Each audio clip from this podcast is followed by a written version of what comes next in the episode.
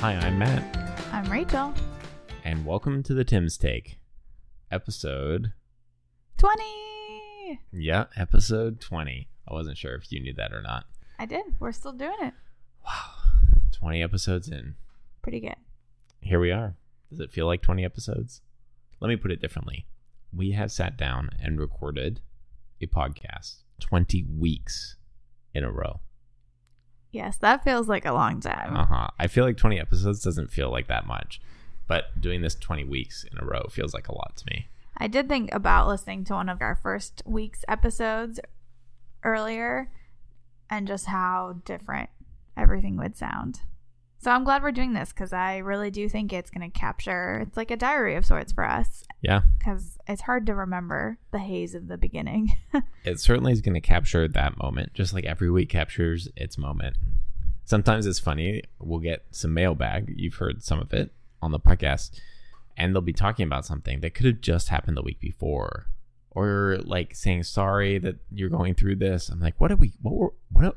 I don't think I'm going through that, but I guess we were. it changes No. quickly. It changes so quickly, much like Oliver for that matter. Maybe we'll talk about that more. This week on the episode, the very simple classic format highs, lows, and takes, or really as we do them, lows, highs, and takes. Uh, Rachel is leading off this week. Sure. So my low, some of these might overlap, we'll find out. But my low is that Oliver appears to be going through some sort of sleep regression this week. Yes. I think this is also related to my low. So we can just kind of talk around this subject. But Yeah. we've been blessed and spoiled with a very good sleeper. So spoiled. Oliver, I mean, had had some weeks where he would wake up first, like you know, twice a night, and then kind of move to once a night, and then maybe about a month ago, maybe even a little longer than that, started basically sleeping through the night. So Yeah, and those wake ups in the night were nutritionally necessary. yeah, He was not supposed to go longer. So at that point, you can't really blame your baby. right, right? Uh-huh. It's like, okay, this is something we have to do for your well being. It's not your fault. You just aren't capable of going long stretches without feeding and that kind of thing. Yeah.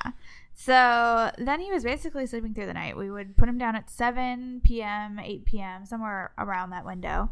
And then he would sleep till 6 or 7 a.m., Mhm. basically straight through the night. And you would do what they call sometimes a dream feed. yeah, so I would feed him when we went to bed at 10, but he was pretty delusional. He was out of it most Yeah. of the time when that happened. So that was kind of our rhythm until, and maybe this has something to do with it, but right around daylight savings time is when he first started, he would kind of wake up around 9 p.m. So we put him down a, two hours before then, and he would wake up at 9 but not go back down easily. It was like he had just taken a nap and he was kind of like ready to go. And he was crying when he would wake up then. Some nights we would just be able to slip back in, calm him down. But other nights it was an ordeal to get him back down. So that Yeah. alone was stressful because I was talking to my counselor this week. Those precious hours between when we put, put him down and when we went to bed were our time, whether we, you and I were doing something together or I was doing Mm. something for myself. And all of a sudden, for the last week or so, that's been disrupted. And that was harder than I thought it was going to be. Interesting. Yeah. Kind of that space had been set apart, and I was really healthy for me, and now it's not there until last night, in which he did actually sleep until we went to bed, but then periodically woke up throughout the night Whew. and would just wasn't crying, screaming, but would make these noises like. That's pretty good. Yeah. and to the point where he would soothe put himself back to sleep because I'm really trying to wean him off needing us to put the pacifier right back in his mouth. Which I totally respect right now. In the moment, I feel like I'll, I am that desperate parent who just like do whatever it takes. Like, Which like- I also understand, but in a couple months time when he goes to his own room, I don't want to have to be getting out of my warm cozy bed when it's 30 degrees outside going to put his pacifier back in his mouth. So I'm we really. don't, to, for the record, folks, we don't keep it at 30 degrees in our house. That's not something we do. No, I'm just trying to. No, like I said, I respect you right now, and I agree. It is the long view It is the long view, and when so, I'm startled awake because it kind of doesn't matter if you're almost awake when he does it. It still startles me every time. I'm like, oh, Oliver. so he put himself back to sleep last night, and then ten or twenty minutes later, he would make a noise again, and Matthew would just freak out. I Ah! don't freak out. I also feel bad because we have our neighbor above us. I know, and it's I hard to tell how like- loud he actually is. Yeah, I feel like for sure. There was one time after he did it, then I started hearing the neighbor. And I was like, oh no. we've done Sorry, it. buddy. So that's also part of it, right? If he's just disrupting me, there's a certain level, and I, I think this is kind of a parenting experience in general. If your child is just disrupting you with crying or whatever, you can just handle it way better than if you start to get a sense that it's disrupting other people. That's just harder. Definitely, Not for some people. Some people have no empathy, and you know sometimes I wish I was more like them. But, but I'm weak, so yeah, but I'm weak. yeah. Yeah. So it's been a rough week. I'm tired. There were, was one morning where I was really trying to keep Matthew and I still after he oh had oh my woken gosh! up. Yes, thank you for bringing this up. Oh, this was funny. because Oliver makes a noise. He wakes us up. And then your instinct is to now move into a position that's more comfortable because you're awake. But the problem with that is now you're moving and it's keeping him awake because it's loud. and I move quite a bit when I'm trying to get comfortable. I struggle if I'm wake woken up kind of in the middle of the night Yes. to kind of settle back down. But two nights ago, I'm kind of moving, and so Rachel puts her hand on me and is like, "Don't move." I was like, "What? Like we're in a spy movie. why can't I- Why can't I move?" And then I realized, oh, she she thinks at least that I'm waking up Oliver with every time that I rustle around, which might be fair because I was probably doing a, quite a bit of rustling. So last night I said to her, right as we went to bed, "Don't move." So it was our- very intense. It's hard to capture in audio the intensity of the hand reaching out to still you and also the intense tone. Don't move. everything's more intense at four in the morning. Uh, So all that to say, we're tired. I really hope that this is a phase, a short phase. If not, we're gonna have to do some stricter sleep training, which I would much rather avoid. But I'm in it for the long game. nice. That's a good look. I think I'm just piggybacking along, tra- traveling along. Last night, last night when he slept through that kind of first window, I declared that the regression was over.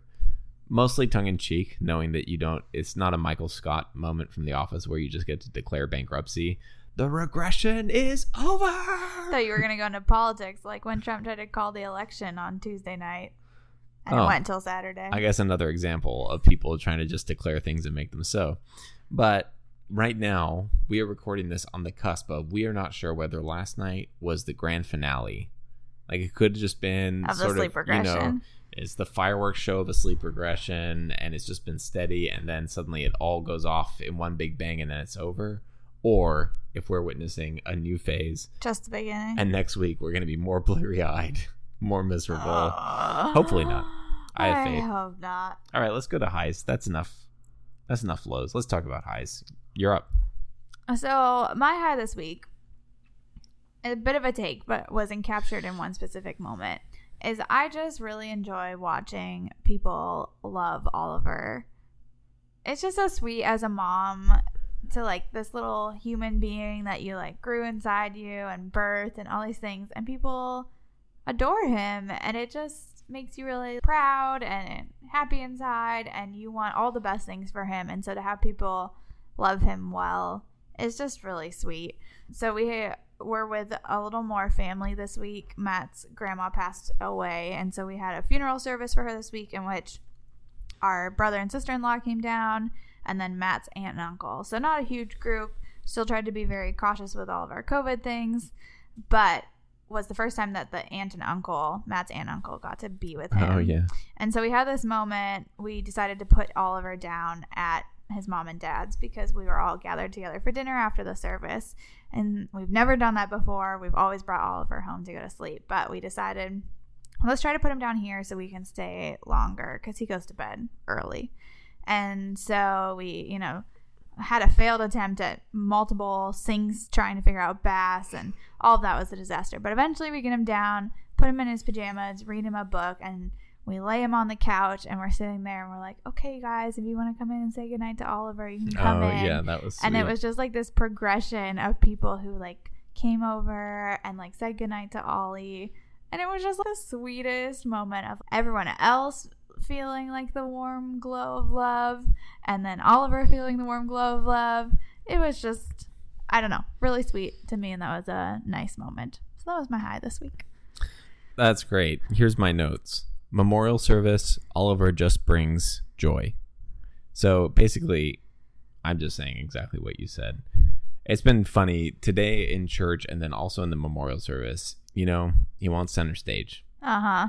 So whenever someone's talking, he's just kind of babbling away. He's he's doing this thing. His uncle Joel identified it as kind of like the the squeak toy that's lost its squeaker in one of the Toy Story movies called Wheezy. He's got this thing where he goes, except it's high pitched. Is like, yeah, I can't do it very well because just literally my vocal cords. But today during church, he did that. In the memorial service, he does that. And again, it's one of these things. I think you're hyper aware of it as a parent, certainly because you don't want it disrupting things. But then people are always like, "Oh, it was so wonderful to hear him talking and so Sounds happy." of life and Yeah. babies. Uh-huh. And in this case, he's not crying, so it would be a different thing, I think, if he was crying. But when he's just babbling away, I had one woman come up to me after church today, and she just said, "When you become a grandmother, the sounds of a baby just become like music." And this is a woman whose grandchildren are now in their thirties, so She still remembers it she well. still remembers that, and even to this day, I think has she has that experience in particular. So I don't know that all his sounds are musical to me, but I'm grateful that for many people, he just brings them a lot of joy. It's an awesome kind of thing to just surf that wave as a parent. Uh-huh. Like, it's not about it's not about me, and I think that's perfectly good. yeah, it's a nice thing actually. So, yeah, so kind of a similar high, kind of general, but Uh, heightened and particularly experienced those things at the memorial service for my grandmother and then also at church today. So, should I move on to takes? Yeah, This could be a quick episode since we kind of overlapped, but that's okay. that's okay. Doesn't we had a be long, one last week. Yep. My take this week is that sometimes parenting is really hard. and sometimes it's yes, we I mean that's a general theme of this What show. a, what a take. what a take. It is very easy to listen to the lies that you tell yourself or that you think your baby or other people are telling you about how you're doing as a parent. Mm. And I feel like that was highlighted a couple of ways for me this week. Matt and I both had some weird evening things this week. And so on Wednesday night, I was taking care of Oliver and I had to put him down to sleep by myself. Matt was still at work. And basically, from the time we had dinner together with Matt, and then by the time we left to Oh, when yeah, he went to sleep, night. Oliver was just crying and crying and crying. And he usually does fairly well at bedtime. Yeah. And so the contrast was real. And so I'm trying to like, get him a bath. I'm trying to do all these things that usually he's smiling for and happy, and he is not having it. And in that moment, it is so hard to not think, I am a horrible parent. Like, wow, he clearly loves Matt so much more because he is not happy that I am here and I'm the only one.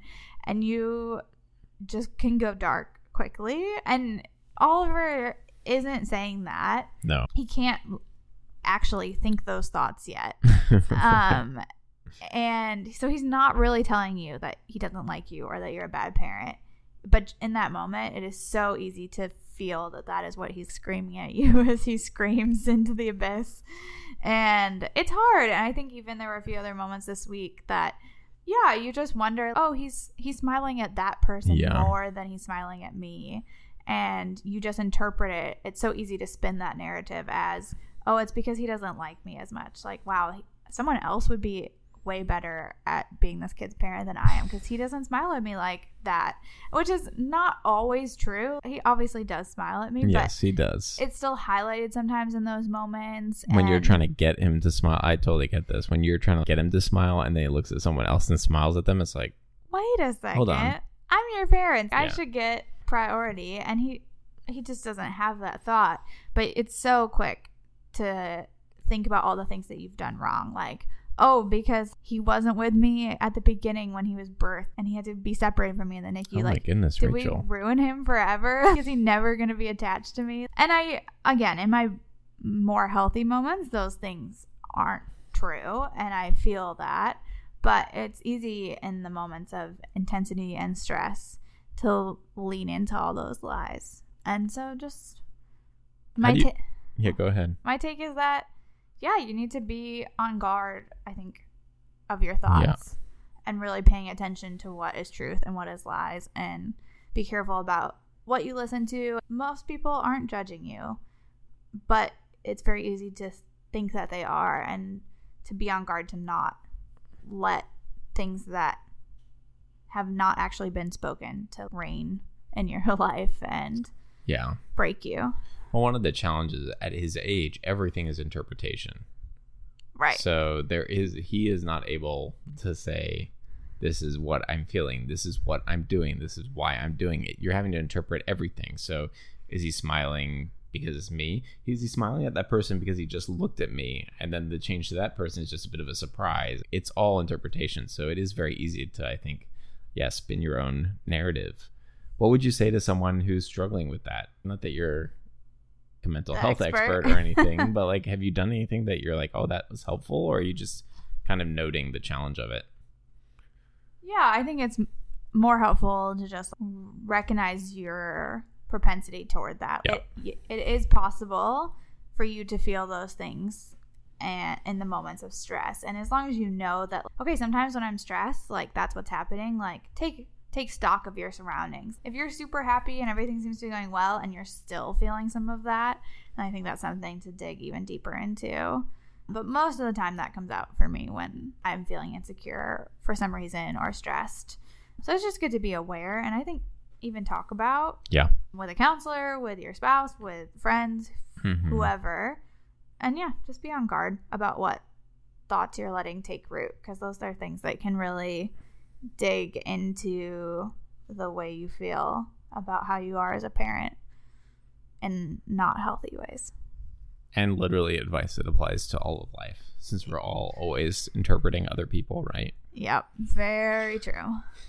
What's your take? Yeah, my take is prompted by the fact that we are approaching the time where we will introduce solid foods to Oliver. So that is going to be obviously a whole series of conversations in the future, I'm sure. But with the amount of information that's out there about any decision you may make for your child, I'm increasingly convinced that you should just pick a stream, pick a person, uh, like an expert, and go with them. Yeah. That's not mm-hmm. to say you have to do everything that they say. But for example, with sleep, we read a book, Precious Little Sleep, before before he was born actually. Mm-hmm. And that was just super helpful. We could have Googled, there's all these baby sleep sites. A million books on It was sleep just- training. So helpful to be like, okay, this is a book. And the book wasn't like, this is the magical way to do things. It was just explaining.